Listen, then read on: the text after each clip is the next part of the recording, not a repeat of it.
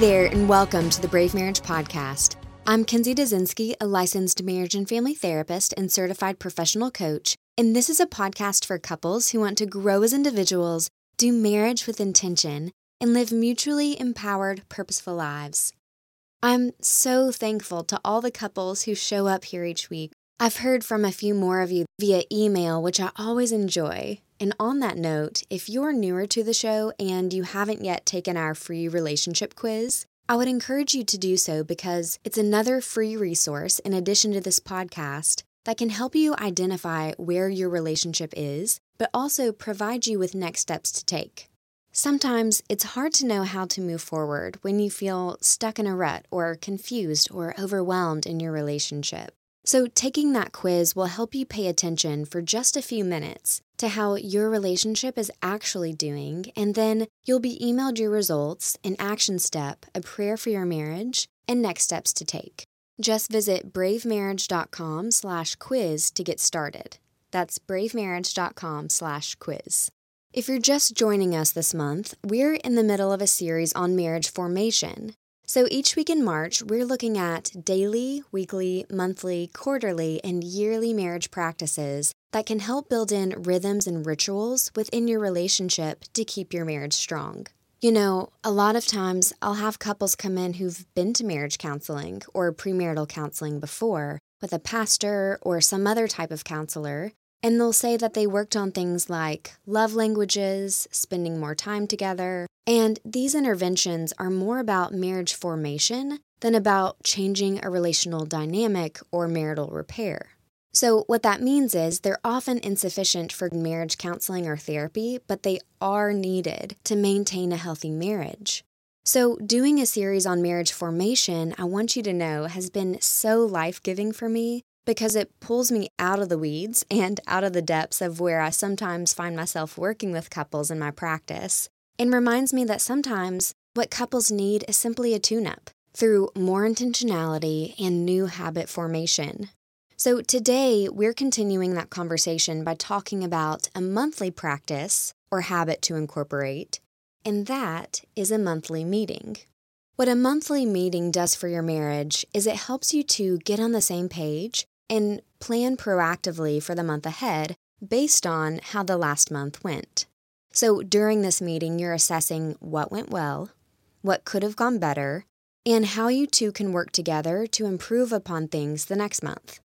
Now, I've had some couples, some type A couples or J's on the Myers Briggs, who call this their State of the Union meeting. And they take a look at everything from their budget to their sex life to their roles and responsibilities. I've heard other couples, type B couples or P's on the Myers Briggs, who will take one area that they're really hoping to improve together, and then they'll label this monthly meeting a party. So they'll plan a budget party, for example. I've had someone outside of therapy who told me this that they would blow up balloons, make cookies, and sit down and work on the budget because, given their personalities, that was the only way a budget meeting was going to get done. They were making a new habit as fun and as easy as possible for them, which I love. Now, I don't believe that would work for me and Evan as INTJs and as a 3 and a 1 on the Enneagram, because I think it would feel too inefficient for our type A personalities. But I truly love the idea, and I love when couples know themselves well enough to make monthly marriage meetings happen in whatever way works best for them as a couple. What I want you to do today as you listen in is to choose one area of your home life or relational life that has been somewhat frustrating or put on the back burner that both of you know that you need to improve and would be up for improving together. I'll give you five areas of consideration and a few questions to ask each other as you sit down with your spouse to have this monthly meeting. The first category is money and budgeting. So, here are a few questions to ask each other What are we working toward financially? What are our financial obligations? How are we spending our money? In what areas or categories do we disagree when it comes to how to save, spend, give, or invest our money? What am I not understanding about what you would like to do with our money? Help me understand why you see it that way. The second category to discuss is communication and conflict. So, yes, it can be helpful to talk about how you're talking or not talking. A few questions here. Where were the misunderstandings between us last month? About what topic in particular do you not feel heard or understood around?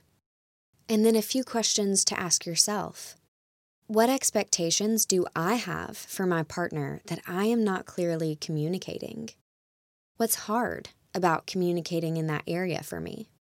Do I do a good job of giving you the time and space you need when you get upset? What can I do to help make this communication thing go more smoothly?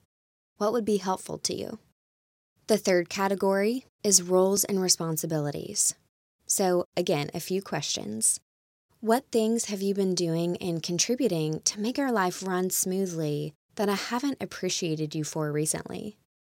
What are you doing that I'm not seeing that seems to fly under the radar and go unnoticed? What do you need from me this next month? How could I be more helpful? Are there areas in which you would like to experiment with new roles? In what ways would giving up that role or letting me take it on be difficult for you? And what can we do to make this work? The fourth category to consider discussing is work and home life balance. How do you feel about the workload you took on last month? At work? At home? How present did you feel at home? How do you see the quality of time that we spent together last month? As a couple? As a family? How much time did you take for yourself? If needed, in what ways could you adjust your workload or the way you spend your time to create pockets of time where you and I are both getting our needs met for connectedness or for time alone? In the fifth category is emotional and sexual intimacy. Some questions to ask are How have you been feeling about us lately? What have you been thinking about our relationship lately? What are we doing well from your perspective? Where do we need to grow from your perspective? Are we making any time for us? If so, is there anything we could do to improve the quality of our time together? Are we making time for sex? If not, how could we do so? And if so, is there anything we could do to make that time more enjoyable? And this piece is key, you guys to make it more enjoyable for the partner who at present is not finding as much joy in it as the other. Okay, so there you have it five different areas to talk about monthly, to reflect on, and to adjust and readjust from month to month. If you've ever listened to Dave Ramsey's radio show or gone through Financial Peace University, you've heard him say that budget meetings are not to be done solely by the saver, right? A budget only works when both partners' needs are considered and incorporated into the solution. And the same thing is true of your monthly meeting, whatever it is that you're talking about. Both partners need to show up and be present, both partners need to contribute, and both partners' needs and desires need to be incorporated into whatever solution you try.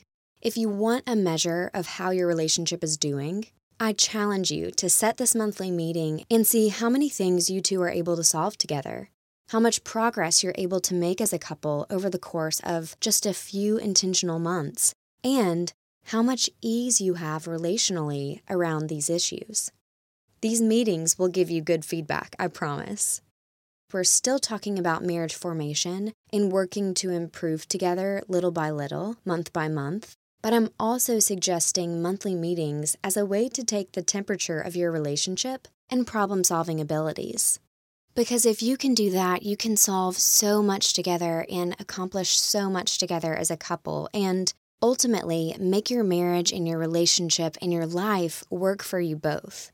The more intentional you are now and the more you lean into these practices, the more information you'll be able to gather regarding the health of your relationship and it will either A, propel you forward relationally, like I just mentioned, or B, help you notice the areas in which you may need third party support or guidance to help you get your relationship back on track, where you can then adjust and course correct on your own as a couple. Your action step for today is to set a date for your first or next monthly marriage meeting. and decide on one topic to discuss at that time. One area that both of you would like to improve or gain some traction around.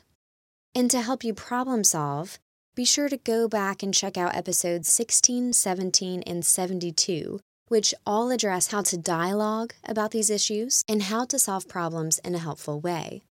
So I hope you'll check those episodes out, and I would love to see you at the Courageous Conversations workshop this spring. It's coming up Saturday, April 25th. That's our regular workshop where I teach you and coach you throughout the day on how to communicate in a way that leads to deeper intimacy and connection. You'll learn how to assert yourself, how to listen to understand rather than to respond, and how to have a meaningful dialogue that leads to solving problems without conflict.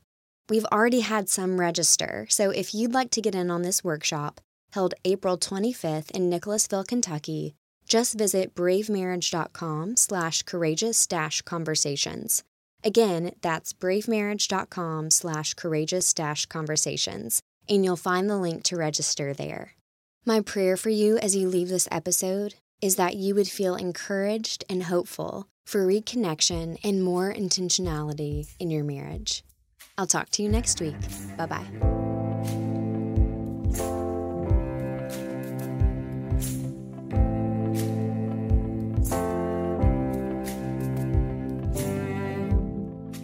Love is not